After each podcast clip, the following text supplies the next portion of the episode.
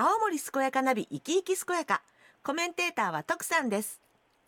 この番組は毎週ゲストをお迎えしてお話をお聞きしていますが新型コロナウイルス感染拡大防止のため当面の間リモート収録。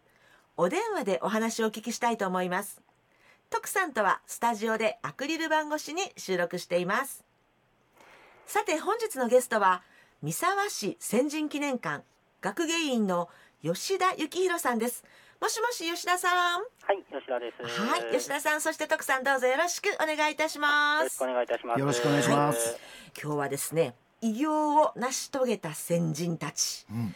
三沢の歴史を学んでみよう。このように題しまして、ね。いろいろとお話をお聞きしたいと思っております、うん。はい。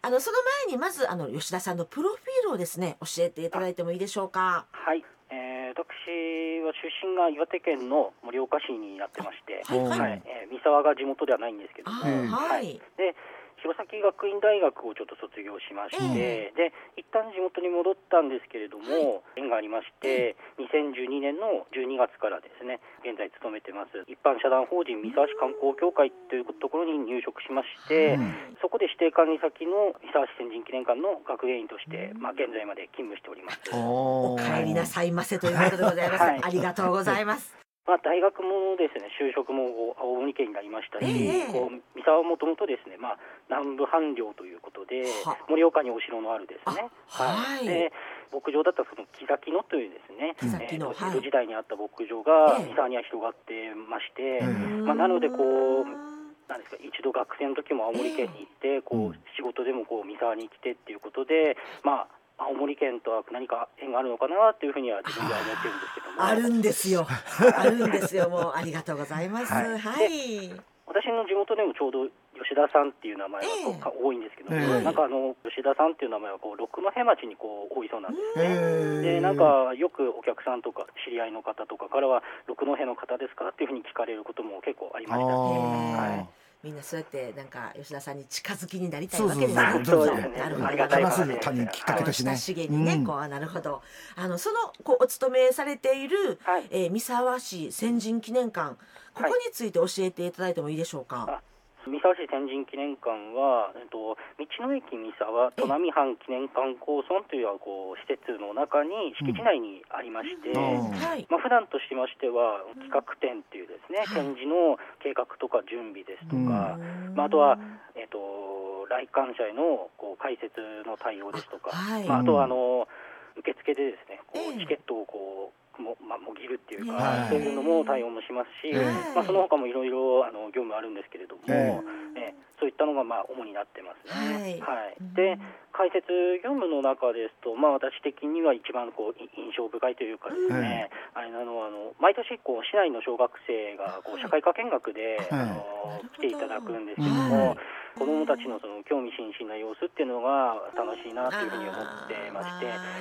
あとはあの一般のこう来館者の方がこう受付とかでこうなんかお話ちょっと聞きたいとか、うん。そういったのに対応しているときは意外とこう自分の知らないことっていうのは私も地元が三沢ではないので、うん。うんそういった昔の本当に三沢のこうザ・ローカルな部分とか、うんそういったこととか、まあ、ほ他の、えー地域の古いこととかっていうのも教えてもらったりして逆にこう感心してしまうっていう時も、まあ、ありますね。はいなるほどね。先人記念館に行けば吉田さんがいらっしゃると。そうそうそうそう。あの本当にホームページで見ると、はいすごい敷地広いですよね。そうですね、まあ、あのとうちのこの観光層の施設にはこう、えなんですかあの、まあ、ポニーとあのどさんこもいますそうですね。乗馬体験も、もできるしね、はい。ピクニックもできるような環境の中にこの記念館があるっていうんで、はい。ね、この後ねいろんな話聞きながらね、えーそれをお勉強して、せっかくの日曜日。そうですねよね。えーちょっとそこに足を向けてもらえればと思いますんで、よろしくお願いします。よろしくお願いします。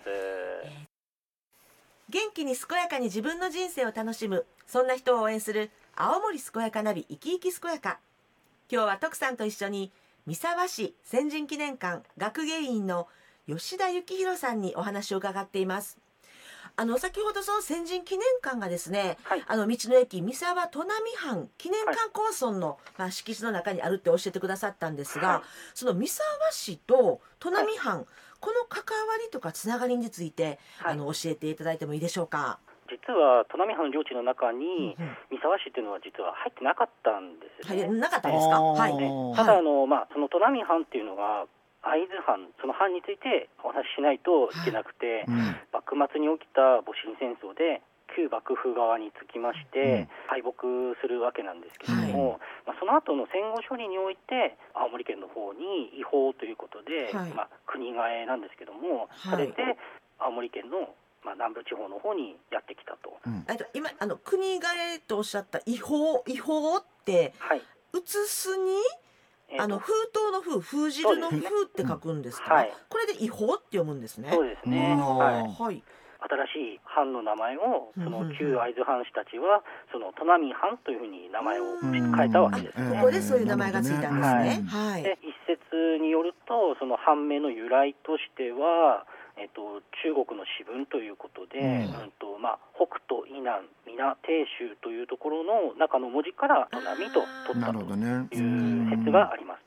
えー、砺波藩の領地っていうのはその大まかには現在の野辺地町から下北半島一帯と、うん。えっと、現在の五戸町とか三戸町があるそこ三戸郡のはい。あたり、あー。そして、えっと、岩手県の二戸郡の一部ということあはいで、はい。まあ、間がちょっと開く形でうん。飛び地になってるんですうん。ね。はい、で後に北海道の一部ですねちょうど札幌手前の首になってるところといううんはいはいかのあたりにもこう領地が加わったと。あ。すごいですね。広大な土地で、広さで見るとですね十分広いなっていうふうになってうんねるんですけども、当時はあの米の生産量を表す石高という形で、会津藩のもともとの藩領というのはこう23万石と言われてまして、うんとね砺波藩はあの3万石というふうなたくさんの土地があってもお米を取れる量っていうのはそんなに多くないっていう、まあ、まあ痩せた土地っていうことですかうんね。はい。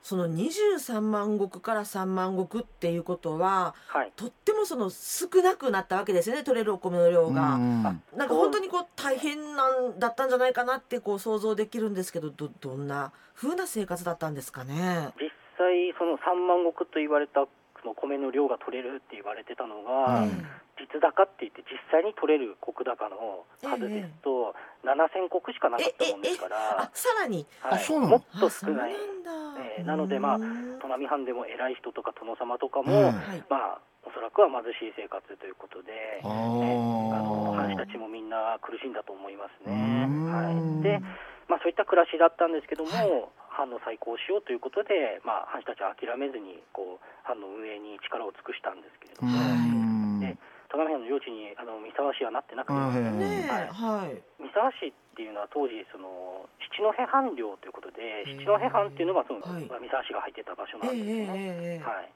観光村の敷地っていうのがもともと広沢康人が開いた牧場の中心地だったということで、うん。まあ、その康人とのつながりっていうのはやはりですねその名前のところに現れてるのかなと思っております。うんなるほど。いや私もねこうすごい勉強になった。でうん。このねよくこう何万石って言葉あって、はい。で私実はこう自分の中で単位についてその国って理解してなくてちょっとし調べさせてもらってね。ただこう1号とか1升とか1等っていうのをねありますよね。はいはいはい。ね、1号の10倍が1升で、ほうほう。1升の10倍が1等でほうほう、1等の10倍が1石なんですよね。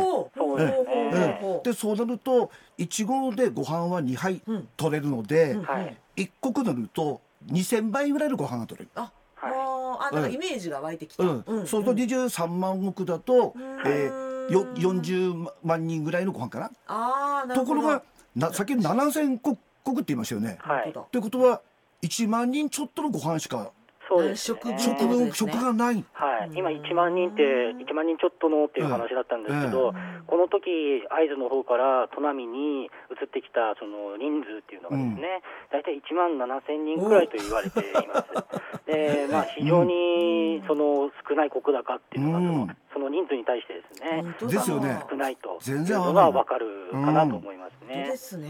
本当に貧しいと思う。そうなんだ。いや、今あの吉田さんのお話の中で広沢康人という人のお名前が出てきたんですけれども、その人について教えていただいてもいいですか？ね会津藩の下級藩士の家に次男として生まれたわけなんですけれども、うんはい。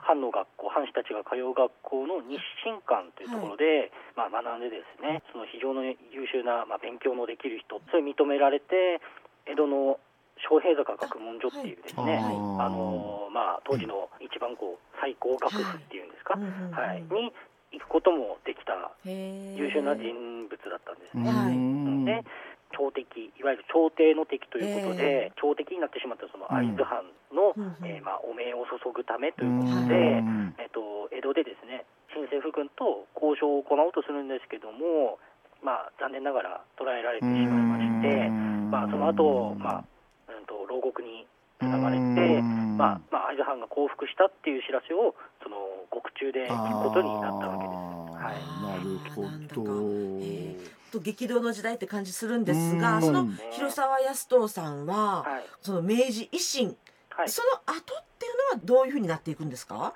そうですね、あのまあ、もう明治維新の頃ってなると、広沢康人ももう40歳を超えてまして、はいもともと下級藩士に生まれたんですけれども、あの正三寺っていう、その簡単に言うと、家老とかに近いような、その藩の運営に携わるポジションに、はい。えーなりましえて、まあ、残念ながらその後すぐですね、廃藩置県という出来事が起きまして、まあ、あの砺波藩のその再興していくぞっていうのは、残念ながらそこで途切れてしまったんですけれども、まあ、明治5年になりまして、現在の、えー当館があります三沢市の八千頭というところでを中心に、うん。三沢市北部をこう一帯をあの使った日本初の民間様式牧場という形で牧場を開いたわけですね。へここで？その安戸がこう三沢につながってくる。なるほど。うんではい。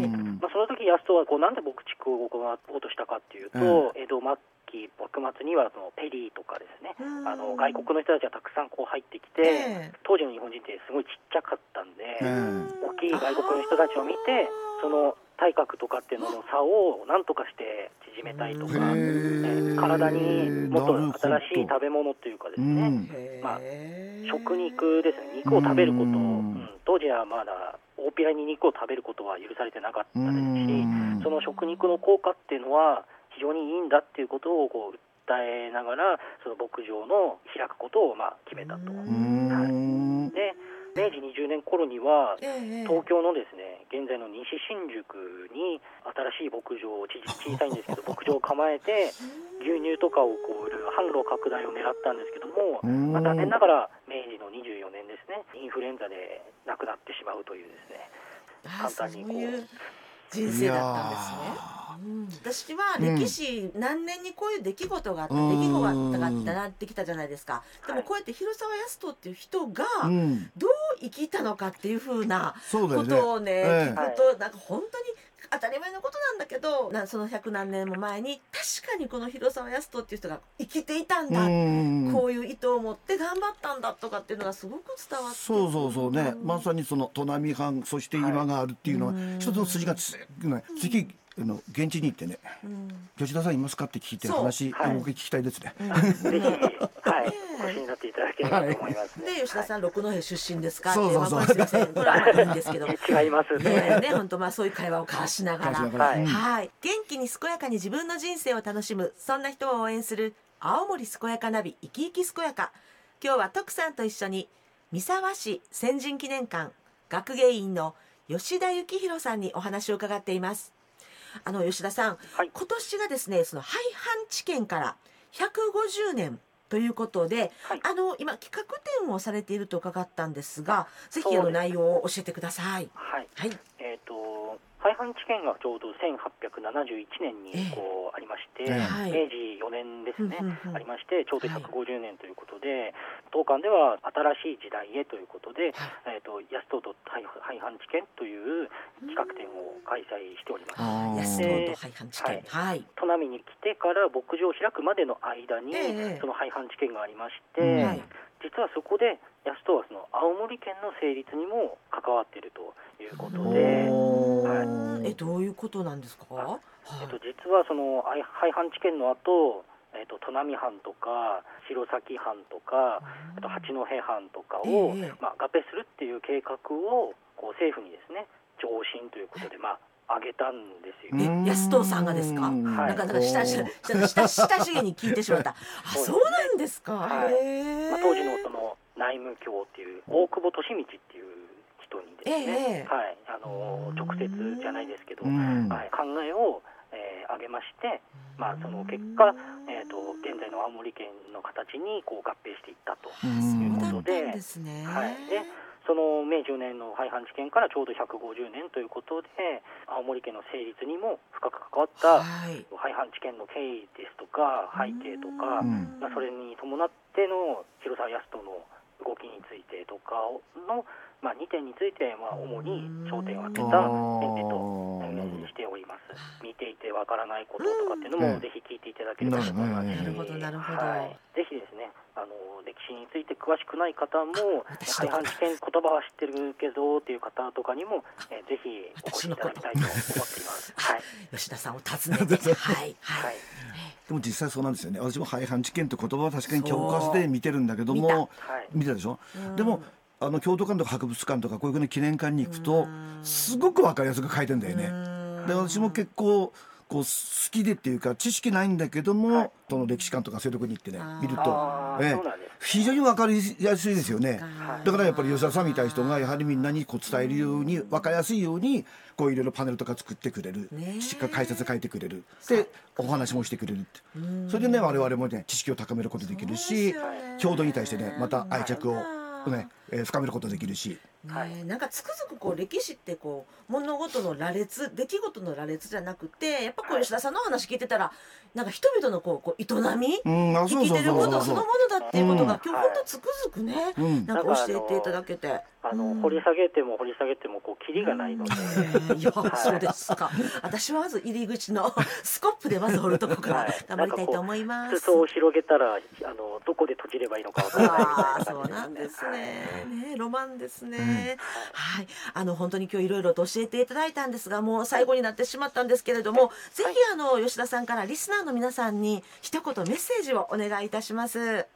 あ当館でもですねコロナウイルスの対策として、まあ、消毒液とかをこう設置したり、まあ、受付にはアクリル板をこう貼ってあったりとか、ええ。展示の方もですねケースが密集しててあの人と人が近くならないようにとか、まあ、そういった配置を配慮したりとかっていうことで、まあ、行ってまして現状ではこう当館は通常通り開館しておりますので、あのまあ、ぜひですねそのマスクとかの対策をこうしていただいた上でで、えー十分にご注意していただいて当館ですとか、まあ、例えば道の駅三沢にこうあの足を運んでいただければと思ってます。はい。あの本当に記念館この先人記念館もいいんですけど先ほど言った、せっかくなんでこれね、えー今回いろいろいい話聞いたんで、この砺波藩記念観光村に行って、そして記念館で知識をたっぷり身につけてねこの週末、えー日曜日楽しみましょはい、えー今日は徳さんと一緒に三沢市先人記念館学芸員の吉田幸宏さんにお話を伺いました吉田さんそして徳さんどうもありがとうございましたありがとうございました。ありがとうございました。